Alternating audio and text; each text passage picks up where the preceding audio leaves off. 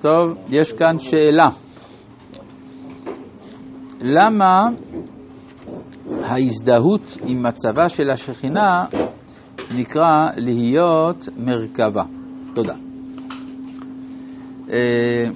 הרוכב על מרכבה, יש דמיון מסוים, אמנם הוא נבדל מן המרכבה, הרוכב הוא לא הנרכב, מצד שני, יש התאמה בין המרכבה לרוכב. אי אפשר לשבת במרכבה אם היא לא מתאימה למבנה הגוף של האדם, או לרכב על בהמה אם אין מקום, אם אין עוקף וכדומה. יוצא לפי זה שהאדם שמצ... שמדמה עם מצבה של... שמזדהה עם מצבה של השכינה, אז יש לו צד של דמיון עם השכינה. כמו שהיא מצטערת, אף הוא מצטער.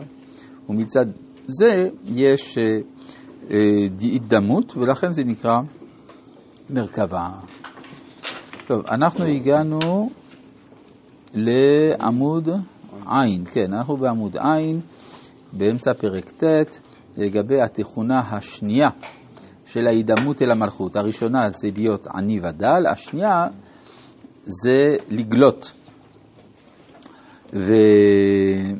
ויש ביטוי, כלי, ולזה ימעט בכליו בכל יכולתו, כי לכתיב כלי גולה אסילה. כי הרי הגולה האמיתי הוא גולה שבא בלי כל כליו.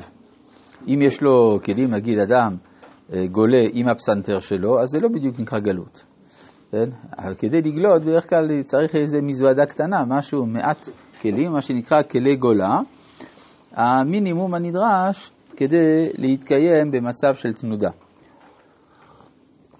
אז ככה האדם גם צריך למעט בכליו, ויכניע לבבו בגולה ויתקשר בתורה.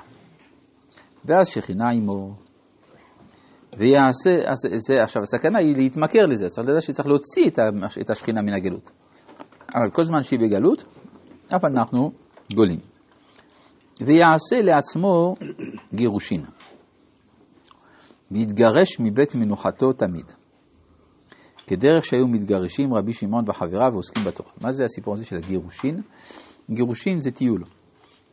יש לנו ספר של רמק המחבר, נקרא ספר הגירושין, שזה דברי, דברי תורה שהתחדשו לו תוך כדי שהוא היה יוצא מצפת, והוא מטייל בטבע, נחל עמוד, לא יודע, כל האזור הזה שם, והיה מעלה מיוחדת, זה סוג של התבודדות, אבל התבודדות שאדם כאילו יוצא מן היישוב, כדי לראות את הדברים במבט אחר. למשל, אם אדם יושב כל הזמן על אותו כיסא, אז הוא רואה את העולם באופן מסוים. אם הוא יושב פתאום מכיסא אחר, הוא רואה מזווית אחרת. אז קל וחומר, כשהאדם יוצא מן היישוב, אז הוא נפגש עם העולם במבט אחר לגמרי, ואז דברי תורה נפלאים מתגלים שם. מה שאומר כאן על רבי שמעון וחבריו, זה בזוהר, רואים את זה הרבה פעמים. רבי פלוני ורבי אלמוני הבו אזלי באורחה, היו הולכים בדרך. ותוך כדי שהם הולכים בדרך, פתאום מתגלים להם סתרי תורה, גם כל מיני נשמות מתגלות, רבי פנחס בן יאיר, ורבי מנונה סבא, ואליהו הנביא, ומשה רבנו, וכולם, וכולם באים תוך כדי שהם מטיילים להם באזור הגליל. והשאלה היא למה זה ככה. זה רבי אברהם אזולאי בספר חסד לאברהם, פחות או יותר בן דורו של רמק. אז הוא כותב, הוא תלמיד של הארי, אמנם, אז קצת אחר כך, הוא כותב שיש שלושה סוגי לימוד. יש תורה שבכתב, תורה שבעל פה וסוד. תורה שבכתב לומדים בישיבה. סליחה, לומדים ב... כן, ב... סליחה, בעמידה. תורה שבכתב לומדים בעמידה. תורה שבעל פה, משנה, לומדים בישיבה.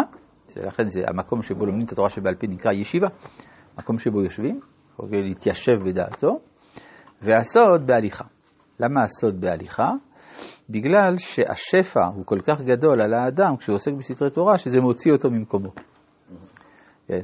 זה להבדיל מהפריפטטים. הפריפטטים, תלמידי אריסטו היו מהלכים, ככה קוראים להם, כן, פריפטטים, המתהלך.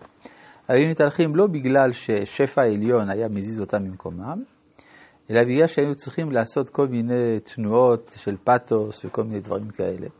ולכן הם היו מתהלכים בגינה, בגינה של הליקאון או של האקדמיה, ועושים כל מיני דאווינים. אבל זה, זה חיצוני. אצלנו זה משהו פנימי.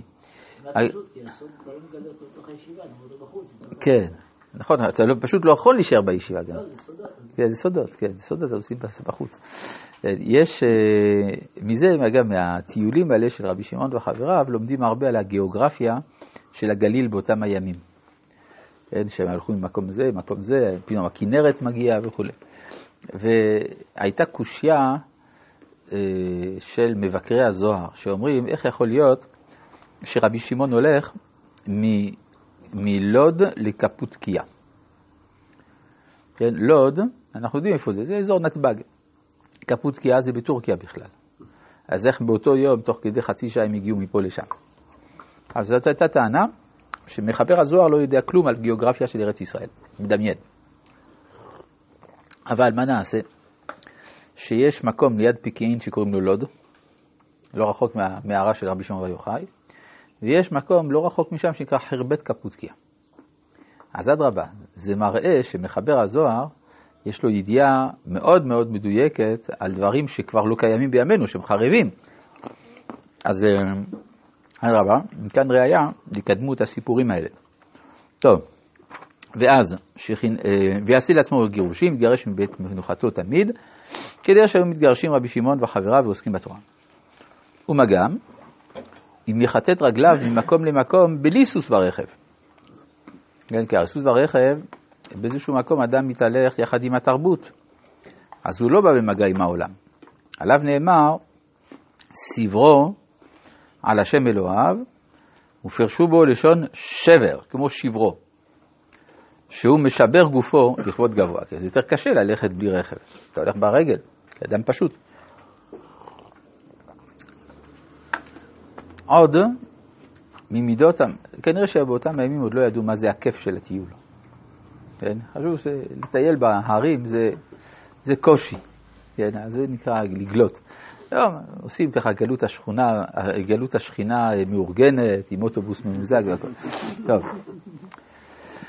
עוד ממידות המלכות, מידה חשובה מאוד, שאר העבודה כולה, והיא ליראה את השם הנכבד והנורא. כן, המלכות נקראת יראה.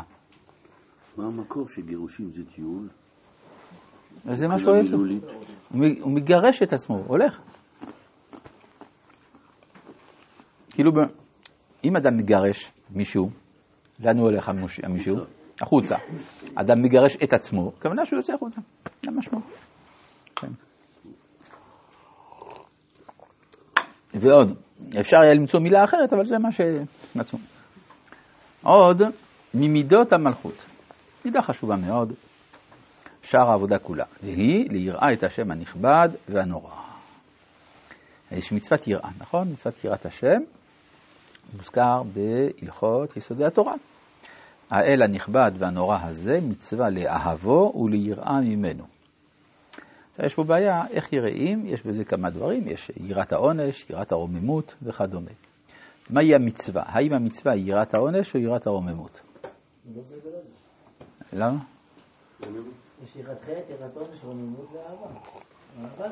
אני רוצה לקיים מצוות את השם אלוהיך תירא. אני רוצה לקיים מצוות, מה אני צריך לעשות? יראת הרוממות, יראת העונש, אהבה. אז מה, השאלה מה אני מחויב, יראת העונש.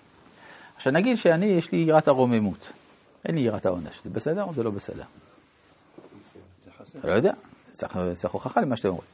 למה אני שואל את זה? בגלל ששמעתי פעם דרשה של תלמיד חכם שאמר שיראת העונש זה חיוב דאורייתא, שאדם חייב שתהיה לו יראת העונש, והראיה לזה זה שהרמב"ם כתב את זה במפורש.